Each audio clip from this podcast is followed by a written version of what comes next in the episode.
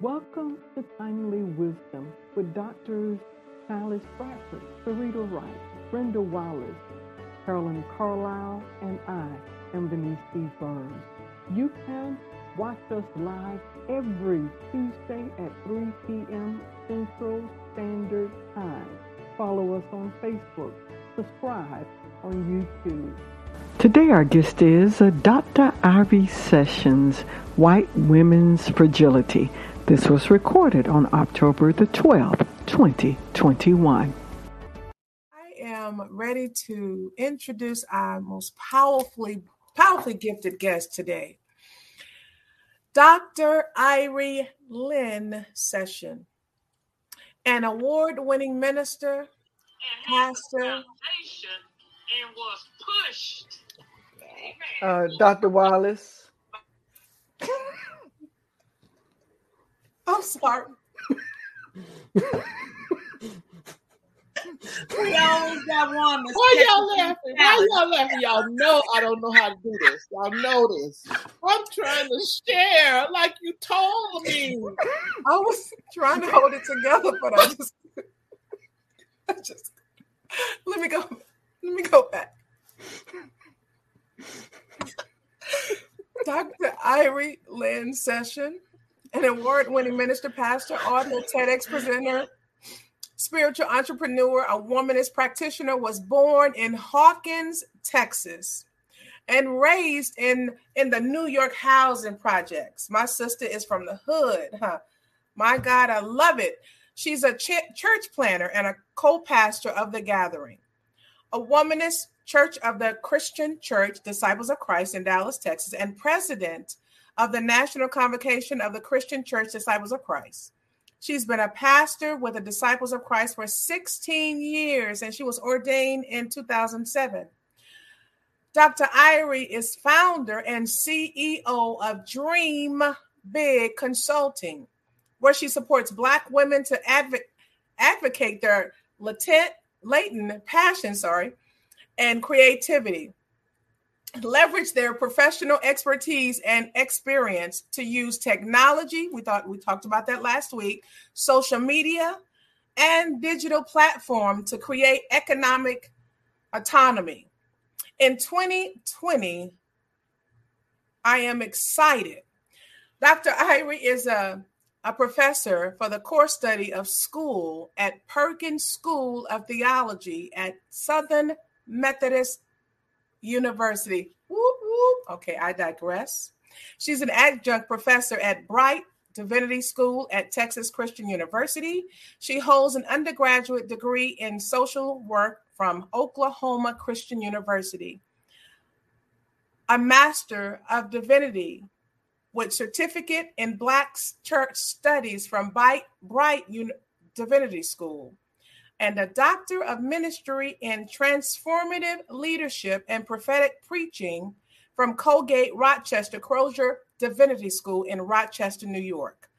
She is a 2019 recipient of a $15,000 pastoral study project grant from the Louisville Institute.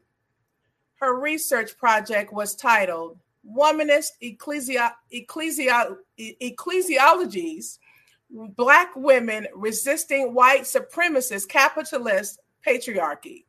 She is well learned and well earned. She's a, a single mother to one daughter, 27 year old. When you see her, you're going to be like, what? Her name is India Liana. I want you to put in the chat section. Welcome, Dr. Irie Session. Woo woo. Hey, I how couldn't are get y'all that today? without think about thinking about Wallace. Just laughing. My bad. How you doing, Dr. Irie? I'm doing good. Listen, I want to keep it a buck. I, you know, as as pastors, as clergy women, I know that many of us have like these um, visions, these places where we'd like to preach, where we'd like to um, be interviewed, where we'd like to show up, and and timely wisdom was on my bucket list. I'm serious. I'm just I'm not gonna, I'm not gonna pretend that I haven't always wanted to come on time with wisdom because I have. So I'm so glad that you all invited me and I didn't have to go begging. So no ma'am. No ma'am. You were on the list. Do you hear me? She said, keep it a buck. I ain't mad at you. hey, you know what? I Dr. Irie, I just love your spirit. I love how you just flow in the spirit. I love how you just keep it 100 as the kids will say. I just love it all together. Um you're bar none. You want to make sure everybody understands what you're saying without reservation. I love it. Well, since yeah. I'm there, I need you to keep it real. How you okay. doing these COVID streets? You know what? I'm doing okay. Listen, and you won't believe this, but I am an introvert. And so I love this time um, of, of, of solitude. I get my energy um, when I'm alone, when I can think, when I can reflect. Um, so I'm doing okay. I'm doing pretty good. Wow, that is wonderful to hear. Um, most people don't understand what an extroverted introvert looks like. Yeah, it's all about how you get your energy.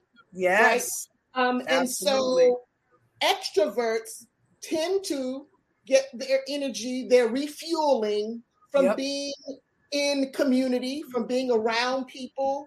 Mm-hmm. Introverts, on the other hand, refuel with alone time. So for yes. me, like after preaching, right, I, I get ghosts. I, I mean, I have because I have extended so much, particularly when we're in person, right? People, wow. you know, come up to you, they want to shake your hands, they want to tell you, you know, or they want to talk about you, whatever. Um, when it's over, I have to get some alone time. Yes. In order to refuel, to get re-energized. Yes. And yes. my coach, like my co-pastor, Reverend Kamilah, which is so amazing, she's an extrovert. Yeah. Uh, and so after preaching, she can go out and have dinner with the whole church. I mean, I'll do it too, but I'm kind of quiet or whatever. But yeah, so it, it works out. But that's that's what I mean when I say um, introvert and extrovert. Yeah. We we look at your your bio and we talk about what you've done, and I didn't even scratch the surface. And one of the things you talk about is white women's fragility. Yeah. And when we look at those three words together, it's okay. Well, what is that? And how does this show up in our in our lives, right? Yeah, yeah. Okay. What is that? Well, what is white let me let me give you an example first, and then I will get more specific with uh, definitions. Yeah. So, um, I spent the first part of my career in the field of social work. One of and over 22, 23 years in the nonprofit sector. Yeah. And on one occasion, and working with, I worked with children and families living with HIV. I worked with women who were exiting prostitution and sex trafficking. And yeah. in in one of the experiences, there was a woman, a black woman who I was working with, and she had some concerns about the organization's executive director, how she was, um, how she seemed to have an affinity to a certain woman's child, right? She was um, paying more attention to this particular woman's child when all these other women have children, but she wasn't giving them the attention. And of course, this uh, executive director was a white woman. And so she told me about this situation. So I said, Well, here's what I think would be helpful if you would go and have a conversation with the executive director.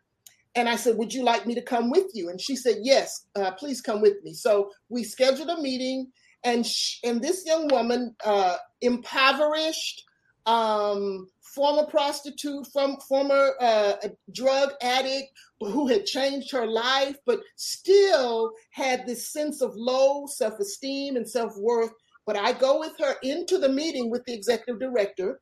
She hmm. she gets the courage to express in a very nice and loving way, right, uh, to the executive director how she felt. This executive, and I'm sitting there next to her. The executive director begins crying. And she begins talking about how difficult her job is And so what ended up happening is this young black woman then begins comforting the executive director and apologizing. And in that moment, I said, wow, to myself, right? Wow, I'm sitting right here and I'm seeing this white woman flip the script. I'm seeing her fragil- her white fragility and how it is manipulating this situation so that she does not have so she's not even dealing with the concerns of this young woman. So that's a real life example of white fragility. But let me get more specific. Um, Dr. Chanequa Walker Barnes, in her book, I Bring the Voices of My People, a womanist vision for racial reconciliation. She talks about fragility, white women's uh, fragility, as basically a lack of biosocial stamina to withstand racial stress. I'll say it in another way. Um, many white women don't have the internal equipment or believe they don't to handle conversations or confrontations about racial issues, right? Um, and, and so, the, and in fact, they've been socialized to see themselves um, as passive, as weak, as fragile, as powerless. And so they don't see themselves as privileged, right? Um, and so, and again, they've been socialized to see themselves that way. So that when racial issues are discussed or have been pointed out in their interactions, particularly with Black women, it brings them emotional discomfort.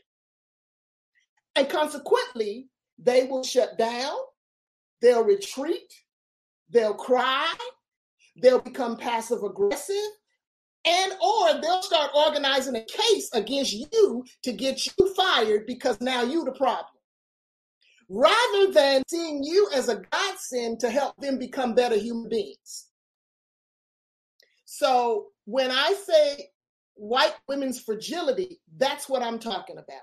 I'm talking about uh, this internalized way of viewing themselves as weak as fragile as powerless as passive now, it becomes a problem because, and those are stereotypes of white women, because we know that all white women are not passive. They're, we know we got some probably some friends who are white women who are resilient, who are strong, who are courageous, right?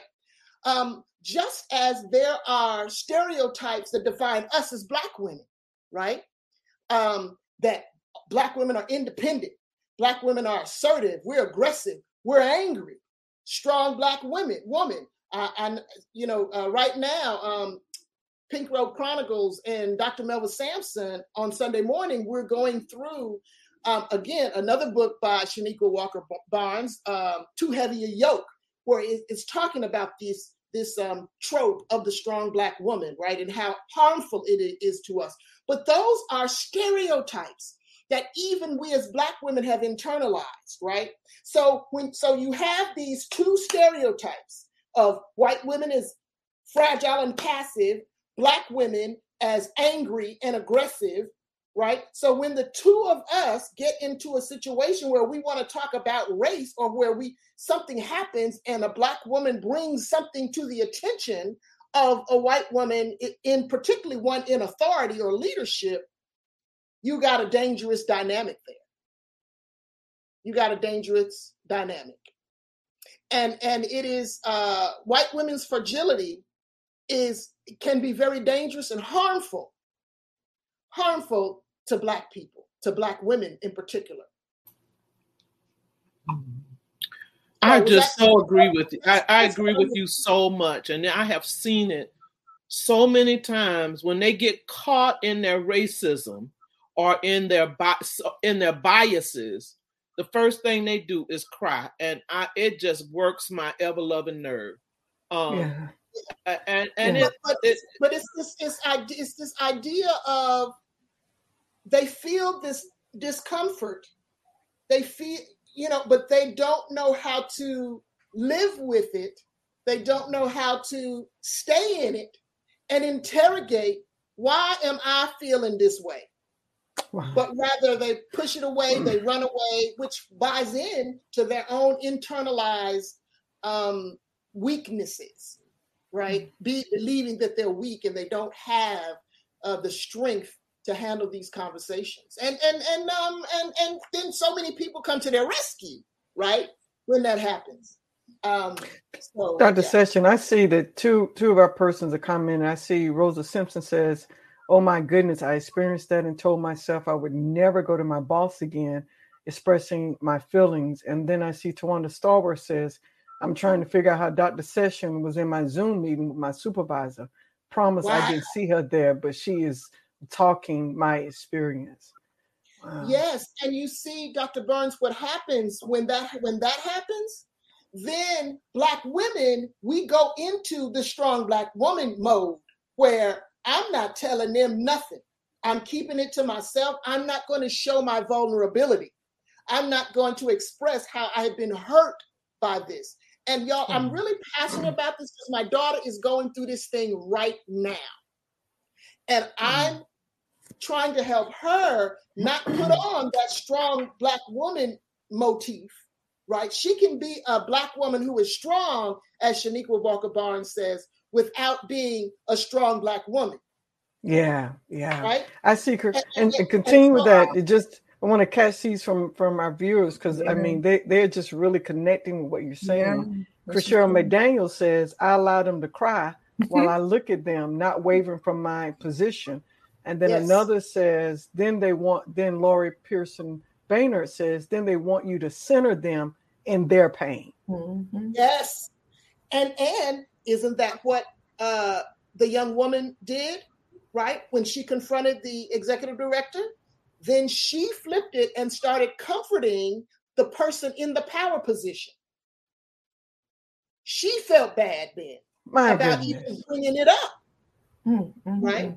She centered her feelings and neglected her own way of feeling about really the disparity in treatment that her own daughter was experiencing. Hmm. Wow. Yeah. This is good stuff. Hmm. Um, what is it? Rosa Simpson says it doesn't even have to be about race. My mm-hmm. encounters said I feel a, said I feel attacked, right? And um, and um, Angela Carter says we're told that vulnerability is a weakness, mm-hmm. and then Crishero McDaniel says their pain is no greater than mine. Mm-hmm. Just hit that before we move to our next question with you. That's right. That's wow. right. Yeah. My goodness. So, I just want to just kind of talk about um, this patriarchy. I guess I would say I want you to share. Um, your thesis and findings from your research project, Womanist Ecclesiologies, um, Women, Black Women Resistant White Supremacist mm-hmm. Capitalist um, Patriarchy. Just, just give us a synopsis of what's going on with that. Sure. Um, so um, the the thesis, well, the, the title of the project was Womanist Ecclesiologies. Of course, ecclesiology is the gathered community, church, right? right? Mm-hmm. So black womanist church women um, we resisting these forces of evil, right? So what it is is, and my research was an attempt to get a, de- a definition of womanist ecclesiology. What is a womanist ecclesiology? Right? Feminist ecclesi- ecclesiology had been defined already in many ways by feminist scholars and theologians in books like um, Introducing Feminist Ecclesiology by Natalie Watson and Church in the Round by Letty Russell. And so the central question is what does church look like when it considers, when it really considers the lives and experiences of Black women? Um, and so, in that vein, um, my re- in my research, I studied I identified and studied what I considered womanist led ministries, right? Um, I studied uh, Pink Robe Chronicles, a digital hush harbor curated by Dr. Melva Sampson, uh, an organ, a, a, a, community called Liwa Farabelle, a womanist gathering in St. Louis, uh, led by Dr. Deetra Baker, Lauren Zakia, and Rebel. Middle Collegiate Church in New York City, led by Dr. Jacqui Lewis, and Rise Community Church in Atlanta, Georgia, uh, led by Dr. Maisha Handy. Um, and so when we think about patriarchy, I think we all know what patriarchy is, right? It's just this whole idea that centers males, that centers men and boys, uh, their perspectives, their values, um, their way of doing church, their ways of interpreting scripture, um, and then the capitalist patri- the the the capitalist of course we know white white supremacy right? That whole all those intersecting oppressive oppressions right? So what does it look like when um, you have a womanist ecclesiology or a womanist led church that has as its mission to dismantle and deconstruct those particular evils that hinder the thriving and flourishing of all people. Um, and, and, I say all people because I think many of us know that when Black women are liberated and set free, right, everybody is, because that means that all of these oppressive institutions and forces would have to have been dismantled for black women to be free right and so um so in that in my research i discovered uh, that there were that these organizations and these um, gathered communities had six things in common and they all and they all had all of these six things in common which i suggest offer is they make up and inform a womanist ecclesiology right? A way of doing church, a way of being church that takes seriously the lived experiences of Black women. Um, these gathered communities or a womanist ecclesiology that resists these oppressive forces is artistically expressive.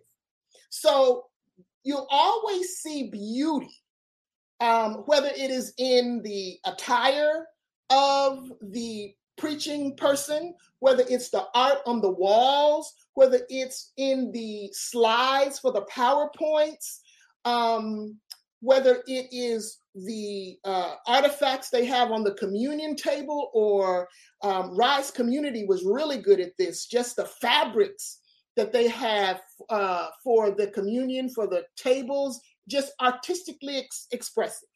Uh, womanist uh, ecclesiology is um, so, that has a social justice orientation. Um, each of these ministries is concerned about and actively engaged in some forms of social justice ministry, not just charity, but actually trying to impact oppressive systems. Um, a womanist ecclesiology sets forth a communal Christology, um, sees Christ sees Jesus' mission not just about individual salvation, right? But about doing something within community, transforming church and society, right? So it's not just this individual piety, right? it, it is about changing the world for everybody. The other thing that I found interesting was that these gatherings, these communities of faith seem to be organically trauma informed. Now, what do I mean by that? So, when an organization is trauma informed, that means that it's it has a focus. First of all, it recognizes the reality of trauma in the lives of the people who gather to meet. Um, they a, a trauma informed organization understands that somewhere between 70 and 90 percent of everybody in a congregation in a gathered community has experienced at least one adverse childhood experience. Some maybe more. And so the idea is to do no more harm. So that means that the preaching that the teaching, that the litanies, that the leadership um, understands that and is informed by that, right? So language is very important. Um, clear communication is very important. Um, being inclusive is very important. Um, talking about difficult issues like rape and violence and sexual abuse and incest and substance abuse. I mean, these are important um, elements that people are impacted by that God speaks to in in healthy ways. Uh, five, the, the fifth thing I noticed was the belief in a universal God, right? Not necessarily, and this may push us a little bit, but these organizations don't find it necessary to condemn Muslims or Jews, right? But but see that God is a God of all people and for all people, right? And then finally, all of these organizations have as the primary proclaimers womanist preachers. So black women who identify as womanists. Um, and so all of these components working together create uh, at least a definition of a womanist ecclesiology. And these components, these characteristics help us to deconstruct and dismantle white supremacist capitalist patriarchy because our preaching is focused. Um, our ministry, our social justice is focused in that realm. Now, I know that was a lot. Oh, um, that is so wonderful, wonderful, wonderful. I'm just shouting over here. Um, it just really it, it dovetails into one of our questions about Black women preachers and how to leverage their experiences and their expertise. So, as a womanist, I mean, and there are a lot of uh, Black women preachers who are don't cl- claim to be womanists, and that's, that's right. fine. Um, yeah. But how can Black women leverage who they are as Black women? Um, l- let me tell you this for me. So, um, several years ago, well, back in 2017, I worked for an organization. Uh, it, it, was 14 years and three months. Worked for one of those nonprofits that I had talked about. Uh, suddenly, my position was eliminated. Um, around some of these same reasons that we talked about, right? About white fragility. And so when that happened, I began to question. I mean, at the time, I was 56 years old when that happened. I wasn't thinking about having to start over. Right. And so um, I had to figure out, um, well, I began to question my value and my effort, my own efficacy, right?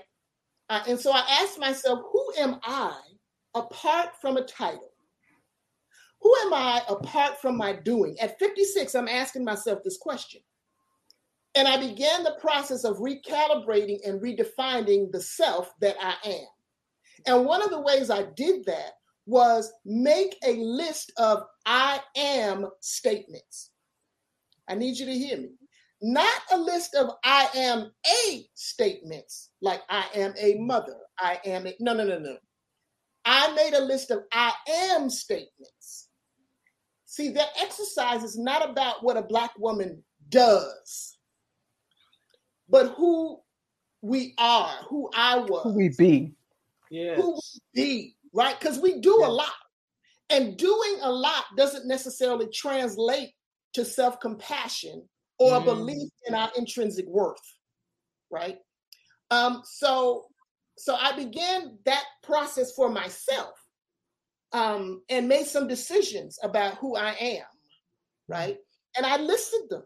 So then I looked at, okay, who I am, and Lord, help me to be- really believe this, mm-hmm. you know, and live into this is who you made me to be, who you created me to be, right? So then I began looking at, okay, well, what can I do? Like, what am I really good at? What brings me joy and happiness? Right? And I even had to engage some other people in that, right?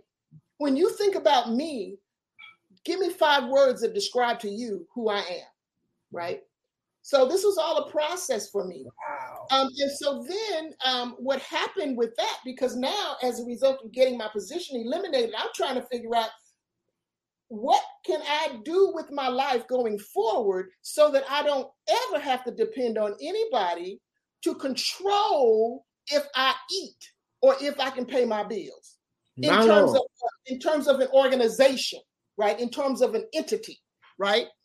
Um, so how can I leverage my experience, my expertise, who I am, to create what I call economic autonomy, right? That is being able to make money for myself based on my own brilliance, right? So I became a spiritual entrepreneur. And and because of that, then I was like, you know what? There are other black women out here who are in companies, in organizations where they are not valued, who have boatloads of skill, boatloads of experience and expertise that could translate some of that to businesses for themselves. Um, and so that's what I mean. It so to begin that process, you got to identify your I am statements. Yeah. Right. Jesus said, I am the light of the world. Mm-hmm. Right. I mm-hmm. am the bread of life. Jesus understood his identity. It is all about one's intrinsic identity, not what one does, but who one is. Mm-hmm. Um, and then once you got that, then you can figure out, okay, now what do what what do I know how to do? What mm-hmm. what do I slay? Right? Mm-hmm. And, and, then and then and so you know that's why you have coaches, right? Um, and so I became a coach to help people, to help women um, I have dream sessions with them where I listen. I have the ability to listen what I call prophetically, right? To listen to a woman's story, to listen to her expertise, her skills, her passion, and help her come up with a plan, right? To translate that into something that can make her some money. Mm. Wow, wow. So I love your energy, even though you say you're an introvert. I love this energy. Um, big, big I, I, I, love that passion. Passionate, yeah. Yeah, I love that passion. Um, so how, how do you manage that in a predominantly white denomination? You bring how do you bring all of that into a white denomination and not be blackballed? because that pa- when you have that kind of passion, they want to say you're an angry black woman, and yes, and and I, I I I'm just curious about how do you maintain that passion and not have to come in a docile way to approach people in that in that in that church in your church well first of all right now i i have planted a church. So I'm a new church planter. Now I have been, I have pastored um, traditionally already established churches. And let me just say that didn't work out quite well for me because of everything you just said. Right. So I had pretty much given up on pastoring. But apparently God hadn't given up on me as a pastor. But I knew for me to to do and to be the kind of pastor that God called, crafted, and created me to be, it would have to be a church that I planted. And so uh, that's why we have the Gathering of Womanist Church because uh, Reverend Kamilah Hall Sharp and I had the same kind of thinking, right? And uh, and we planted the gathering. And so we both have the freedom to preach it like the Lord gives it to us. We, we have the opportunity to bring our whole selves to the ministry, right? What we believe in and what we um, what we value. And God has blessed us to pastor a diverse, a racially diverse church. Mm. Um, uh, and so, being a part of a white denomination, this denomination is progressive enough that it gives us the freedom to do that. Right. Uh, also, um, I learned that I need God and Black women to survive and thrive. Let me say that again, in case somebody in the back didn't hear that. I need, I realize that I need God and Black women to survive and thrive.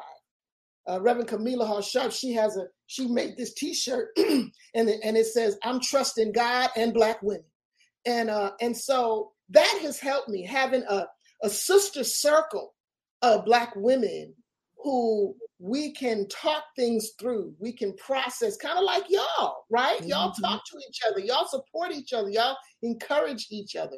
And then I had to learn some things, uh, Dr. Wallace. I had to learn that just because the church is Black doesn't mean it's not steeped in white supremacist ideology and culture. Internalized. That's what I had said. Yes, that's right. Doesn't mean it's not steep. Doesn't mean it doesn't have that internal life. because yeah, right. So I hmm. had to, you know, I, I learned a lot, and and it and through pain, you know, yeah. I learned. Um, the other thing I learned, and we're talking about how I navigate this, right? I realized that I am a womanist preacher and prophetic leader, and that it's going to cost me it's going to cost me to do what God has called me to do in the way that is authentically me. So I'm no longer naive. My naivete hurt me, mm-hmm. right? Because I had these expectations, right? That, oh, God called me to be this way, to do this, to teach. And so I'm going to go into these churches and I'm going to be able to be who I am and blah, blah, blah. Ooh, help me, Lord Jesus. Right? I remember one time Dr. Cynthia Hale said, because uh, Dr. Cynthia Hale is a, a, a, member of the Christian Church Disciples of Christ. And I remember I was in uh, new church planter training and she said, there is a congregation, there is a church that is uniquely suited for you. Mm. And sometimes it takes us a minute for God to get to make those connections, mm-hmm. right? Mm-hmm. To get mm-hmm. to the mm-hmm. church that is right for you and that you're right for it. Mm. And for me, the gathering is that group of people. The gathering is that mm. church that lets me be me and wouldn't want it any other way. That's awesome. That's okay. that's that's just so awesome. I I I want I would really like for you to help our viewers. Let me let me, before we go there. Let me let me let me throw this question in, um, if I can, uh, Dr. Wallace, based on um, uh, what she just said. out. Mm, I, would like to know um, from you, Dr. Session, that um, how are Black women to navigate the feelings of white women, tensions of gender disparity, without losing their personhood? Oh my God. Courageously. Courageously. I want to tell you what the Spirit gave me this week, Dr. Barnes, because as I mentioned, my daughter is going through this right now. And what I discovered this week is that God has given us the Holy Spirit the Holy Spirit, the Bible says, will guide us into all truth. And so, in navigating these systems, we have to be in tune to the Spirit. We have to be in tune when the Spirit nudges us to say a certain thing, to not say a certain thing, to do a certain thing, to go a certain way. We have to be listening for that. So that means that we have to take time for self care. We have to take time for quietness or however we hear from God. We have to be intentional about that. And when we get that nudge in our spirit, we're praying for guidance and wisdom. When the spirit communicates with our spirits and tells us to speak, we have to speak. When the Spirit says, say this, we say that, nothing more, nothing less. So for what I've learned, and I, it just hit me this week because a situation occurred, and my spirit said this, but I ignored it. Had I communicated what the spirit said, I would have told my daughter to do this, and it would have circumvented something that happened. Now, that is not to say that that organization was not responsible for doing the right thing in her life because they are still. But we I think that's that's that's the weapon that we have. That's the tool that we have. The spirit is the tool. Because what is the promise? The spirit will guide you. The spirit will comfort you. That's real. I mean, that is like really real. So that is a way to navigate those systems. We got to stay connected to the spirit. We the Bible talks about keeping in step with the spirit. There's something going on within us all the time because the spirit resides in us. Right? So that means we can't quench the spirit like with with with anger and with hatred and with you know all of those things. We have to de- with anger and rage right? So that means we got to deal with those things that we feel when we're in these situations when we're dealing with microaggressions when we're dealing with with racial racism. We have to deal with how we feel about it because we can't afford hear me now we can't afford to quench the spirit. We can't afford for the spirit to not be active and productive in our lives because that is our help. Mm-mm. Woo! This my is God. so powerful. Oh my goodness, this is so powerful. I, I, I want you to. Uh, I can't ask these questions that we have right now because I'm so full, and and I I I need you to help us move and lean into our pain because mm. as long as we continue to run from it, yes, it will control us. So, right. as a social worker and a therapist, help us to lean into those painful places of misogyny, of racism, of patriarchy, and and come out in a God spirit filled manner, not hate. Yes.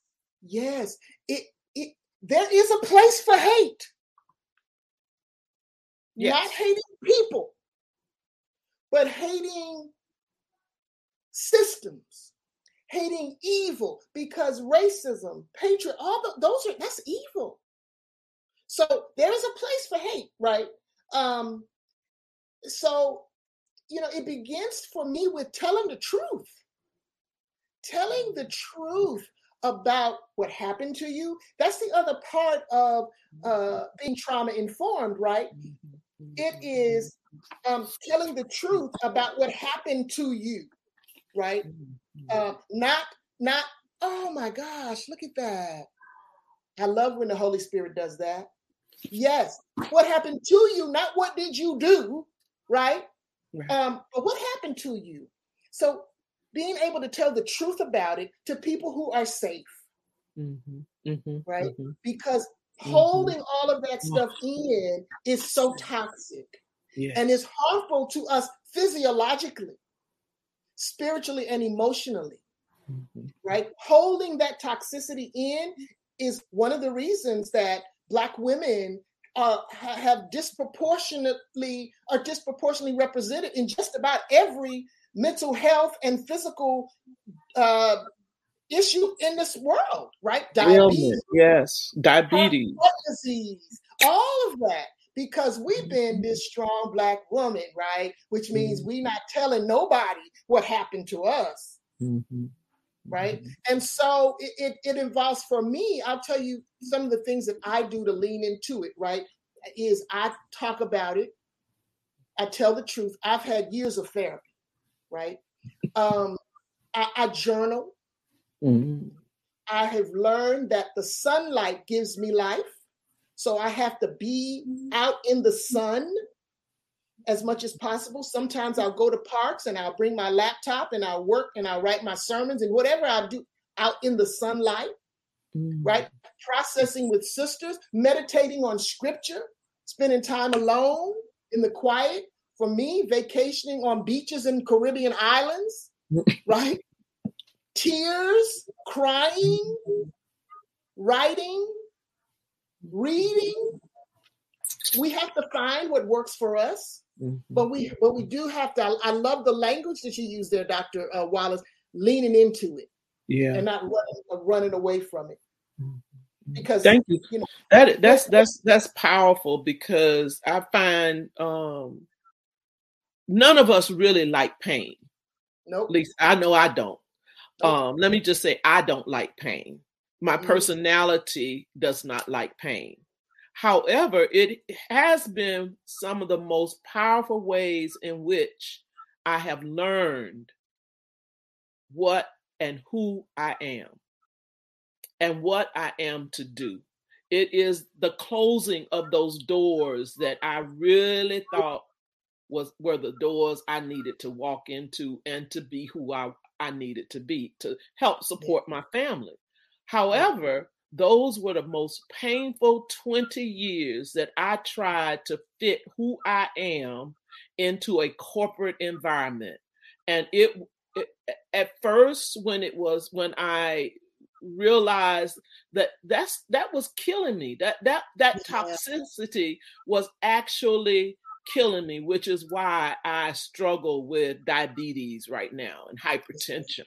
Um, and that is so true. So we um, I, I just invite every every black woman on this broadcast to consider if where you work is toxic and trust the Holy Spirit that what and who you are and what God created you to be and do, you will find your love. Yes. And and I it, it was it was later that I found my love and we have to sometimes retool ourselves. I heard you say um recalibrate yeah, yeah cal- yes yes we have because just because that place doesn't like you or doesn't want you or think they don't need you does not yes. mean that's not what god has called you to do that's um, right. That's you right. have you you bless my soul. You bless my soul. You bless my soul today. I really thank you for that. And I I'm going to ask if there are other questions on that about trauma. Um, I, I really believe everybody has experienced some kind of trauma because we come from people who experience trauma and we That's carry right. it in our DNA. And it's not just black folk. White That's folk right. have trauma as well. Um, right. and and some of it is moral, what I call moral injury that we have to uh, come face to face with. Um, and therapy is one of those places that you do that. But finding that safe place, you got to have some sister girls like I have, like uh, Dr. Wright and Dr. Uh, Burns and and and Dr. Bradford. You got to have some sister girls that you can actually lay your heart out. That's right. Lay your pain, mm-hmm. cry, do all of that. But you got to have those kinds of safe places. And That's every right. black woman is not a safe place. Woo! Mm, say so. Every say black woman is not a safe place because our motives sometimes get in our way. And what they they see what you have and they think it was easy and they want it to so and they, uh, and, they and they are they are functioning from a from out of their pain dr wallace. Yes yes they, yes. you know and so yeah. yeah. Yes yes yes yes. Because they don't think that the pie is big enough for everyone to have a slice. And I believe God's pie is the world, and we all can have what God has called us right.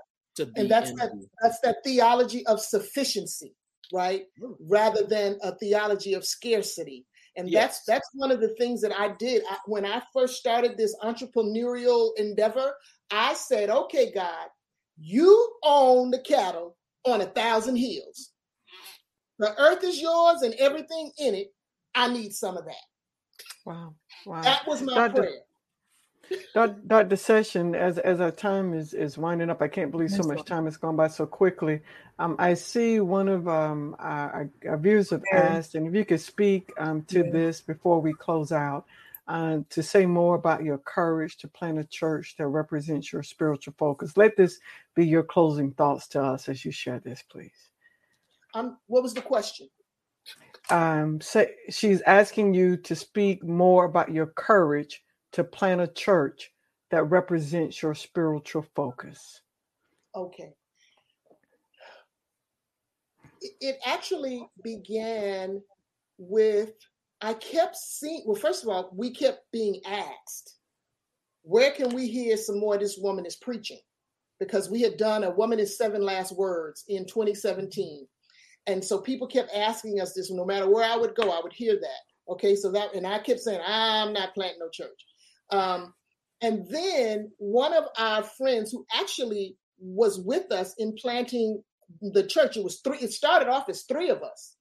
And she had experienced something very traumatic. And the spirit in a church, and the spirit just said to me, What would it look like if we created a place, a church, a community? Well, really a community, because I, I wasn't thinking about church at first, where it was safe for black women and then we just we kept talking and talking and and it, so it was the courage came of trying wanting to do something that was helpful wanting to ha- create a community that was helpful and not harmful to black women and we believe that womanist preaching which is a certain kind of preaching mm.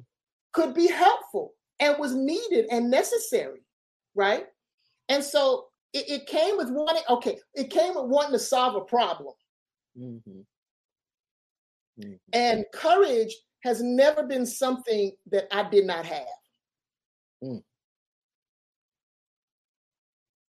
It's never been something I did not have. That does not mean I did not have fear. Mm-hmm. Because there's lots of things that I'm afraid to do that I but but I, but courage supersedes the fear.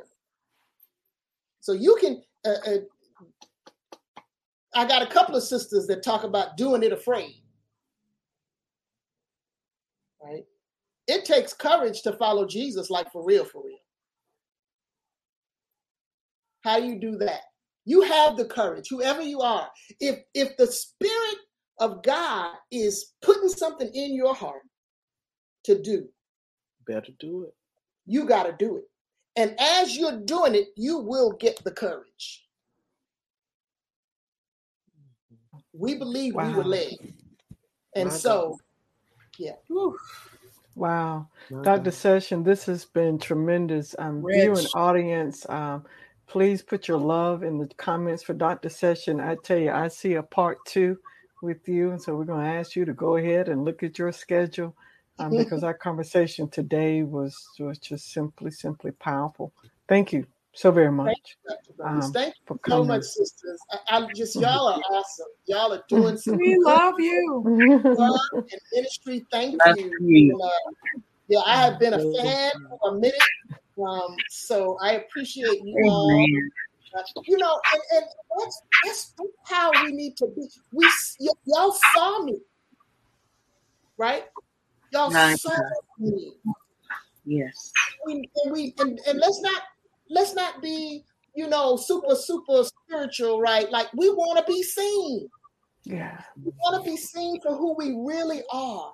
For who we really are. Yes. yes. There's a lot that you see us and you invite us to share. You think we have something worthy, something mm-hmm. worthwhile to share with this community.